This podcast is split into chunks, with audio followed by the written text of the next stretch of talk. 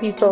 Welcome to Books with Abna. On today's episode, I am going to try to convince you to read some of the books I have read based on the first paragraph. So, what I would do is I would read the paragraph and then I'll tell you the title of the book and then the author of the book. Thus, hopefully, I don't murder some names while pronouncing the names of the authors.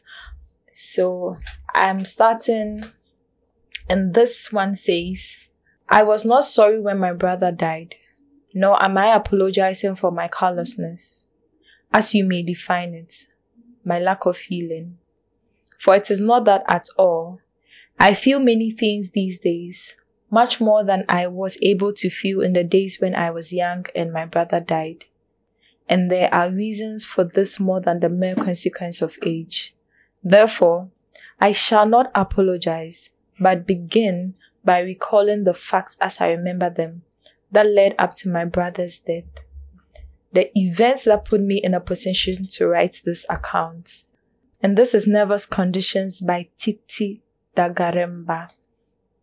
Um, I read this book last two years and what struck me was the, I think the first line. I was not sorry when my brother died. I was captivated from the first page through to the last page. So yes, I do recommend this book. My next one, we are going to read the first paragraph, just the first paragraph, and hopefully you get convinced to read the book. When Baba Segi awoke with a belly ache for the sixth day in a row, he knew it was time to do something drastic about his fourth wife's childlessness. He was sure the pain wasn't caused by hunger or trap gas. It was a build up for months and months of worry. A grunt escaped from the woman lying next to him. He glanced sideways and saw that his legs had stapled Iyatope, his second wife, on the bed. He observed the jerky rise and fall of her bosom, but it didn't move to ease her discomfort. His thoughts returned to Bolanle and his stomach tightened again. Then and there, he decided to pay teacher a visit. He would get there at sunrise so teacher would know that it was no ordinary stopover. And this is The Secret Lives of Baba Segi's Wives by Lola Shoneyin I also recommend this. Hopefully, you get drawn to the book by the first paragraph I have read. So, we've done Nervous Conditions, we've done The Secret Lives of Papa Segi's Wife. I'm going to read my third one. There was a knock. Kamu's woman woke up and climbed over him to the door. She picked a kanga off the floor and wrapped it around her naked body sucking her teeth at being disturbed so early in the morning. She walked to the door with the annoyance of a proper wife whose husband was at home. And this is Kintu by Jennifer Nansubuga Makumbi. And I, I feel like this book I have to say something about because it is a book about set in Uganda. It's a historical fiction and it's when I read it, I was so stunned. I feel like I, I, I am stunned every time I read a Makumbi. So maybe you should pick that up as well. We are on our fourth one, which I feel like is very, very, very predictable. If you've read this book, the first line is, is going to just draw you in and it's going to tell you the title of the book. So this one says, one, they burned down the market on the day Vivek Oji died. And that's chapter one. That's just chapter one. So this is me trying to convince you to read a book based on the first line. And this is Akwaeke Emezi's The Death of Vivek Oji. I am also going to read another one of her books. She has a thing. Sorry, they have a theme for the first lines. Like it's a stunner every time you read it. I'm going to pick my next one, which is I'm not going to tell you the title. Let's read it first, then I will tell you the title. Master was a little crazy. He has spent too many years reading books overseas. Talked to himself in his office, did not always return greetings and had too much hair. Ugo's auntie said this in a low voice as they walked on the path. But he is a good man, she added. And as long as you work well, you will eat well. You will even eat meat every day. She stopped to spit. The saliva left her mouth with a sucking sound and landed on the grass. And this is Half of a Yellow Sun by Chimamanda Ngozi Adichie. It's about the Biafran War. It's about the Igbos. It's about Nigeria in 1960. And just reading the first paragraph caught my attention. So, as I said, this is me trying to convince you based on just the first paragraph. I also feel like this book is very, very predictable. The one that I'm, I'm just about to read. Once you know the first line, you know the book. Elikem married me in absentia. He did not come to our wedding. The ceremony was held on the third Saturday in January in the rectangular courtyard of my uncle Pius's house, which was bordered by two roomed apartments and a wooden gate that opened onto a bushy footpath. This is his only wife by Peace Adzo Medie. It's about marriage. It's about, it is complicated, very complex. Um, also, who starts a book with Elikem married me in absentia. He did not come to our wedding. Stunner for such a first line.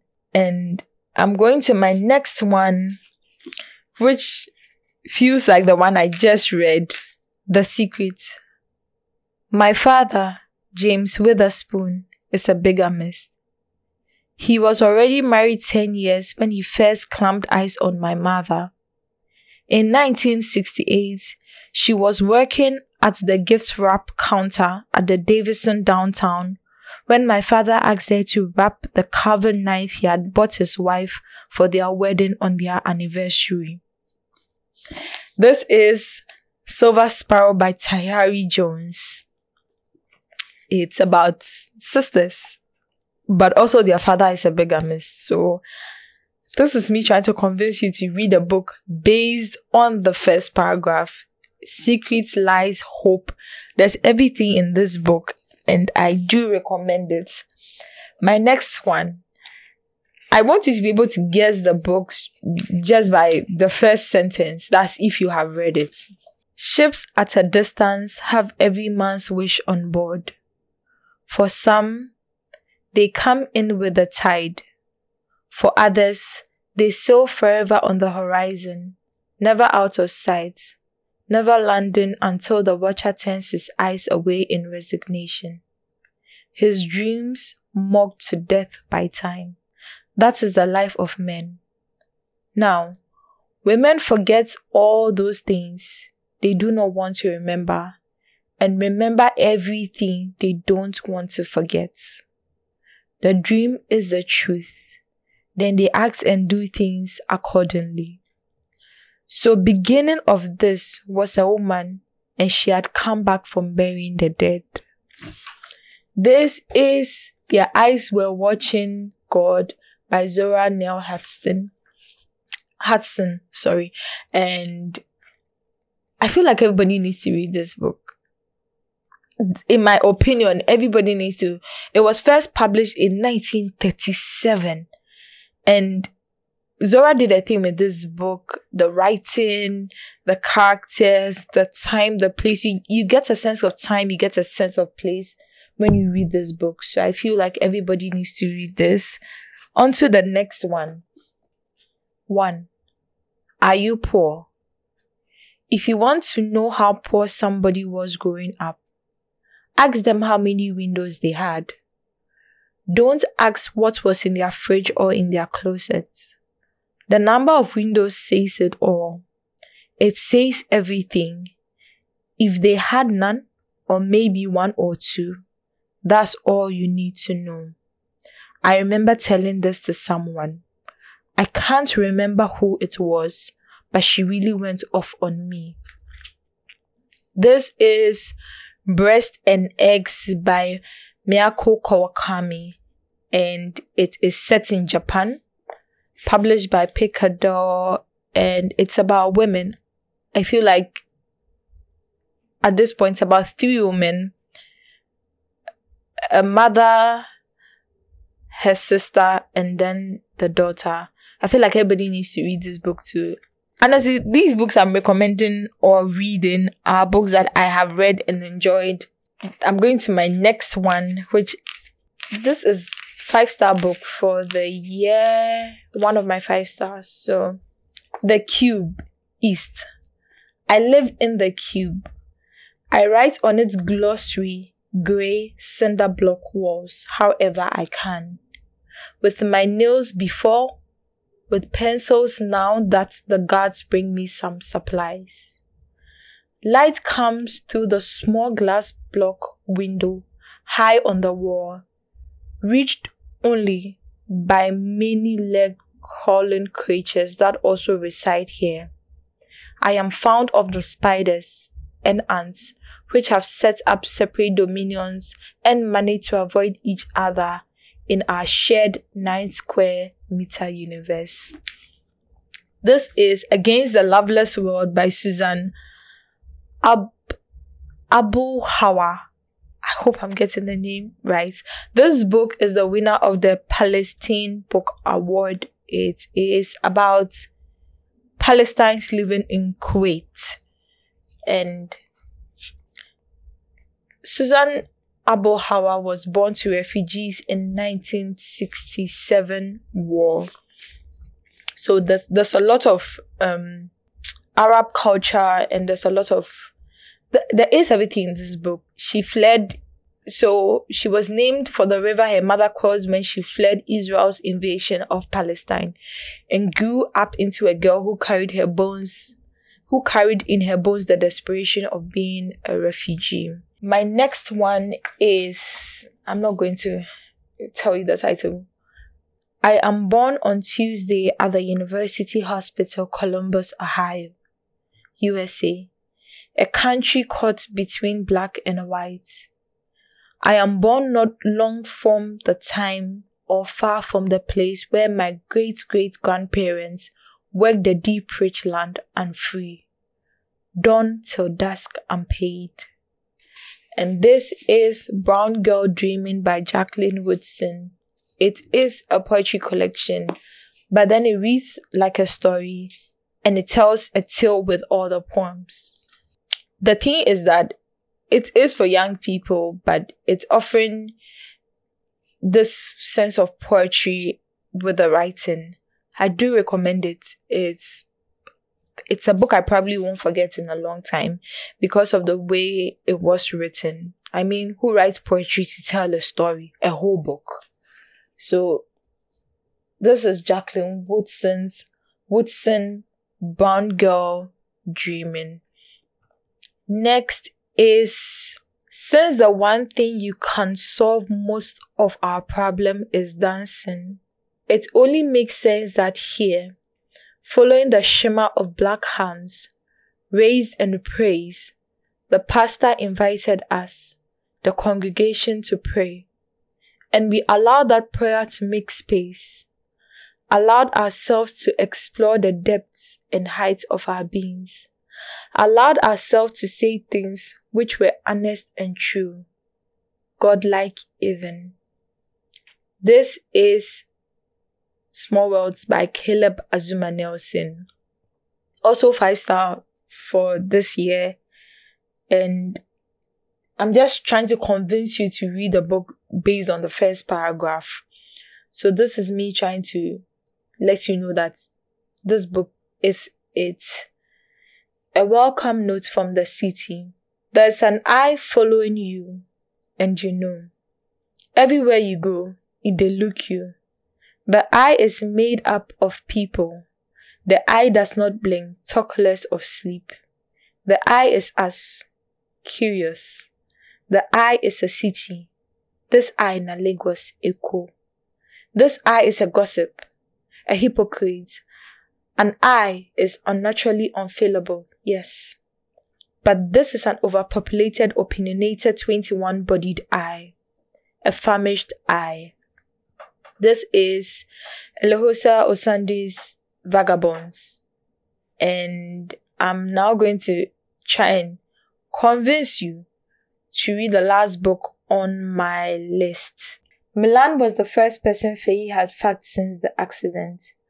They hooked up in a bathroom at a Memorial Day house party in Bushwick, with Faye's glass of Prosecco spilling into the sink and Milan's large hands sliding behind her thighs as he lifted her onto the bathroom counter.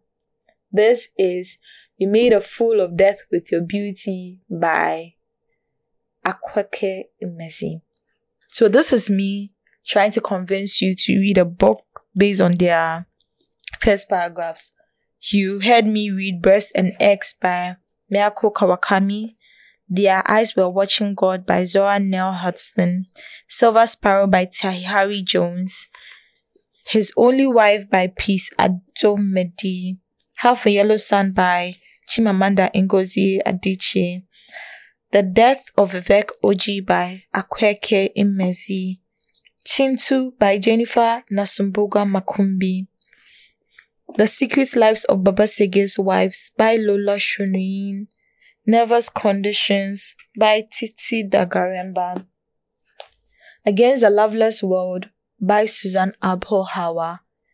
Brown Girl Dreaming by Jacqueline Woodson, Small Worlds by Caleb Azumah Nelson, and You Made a Fool of Death with Your Beauty by Akwaeke Emezi. I also read Vagabonds by Eloghosa Osunde.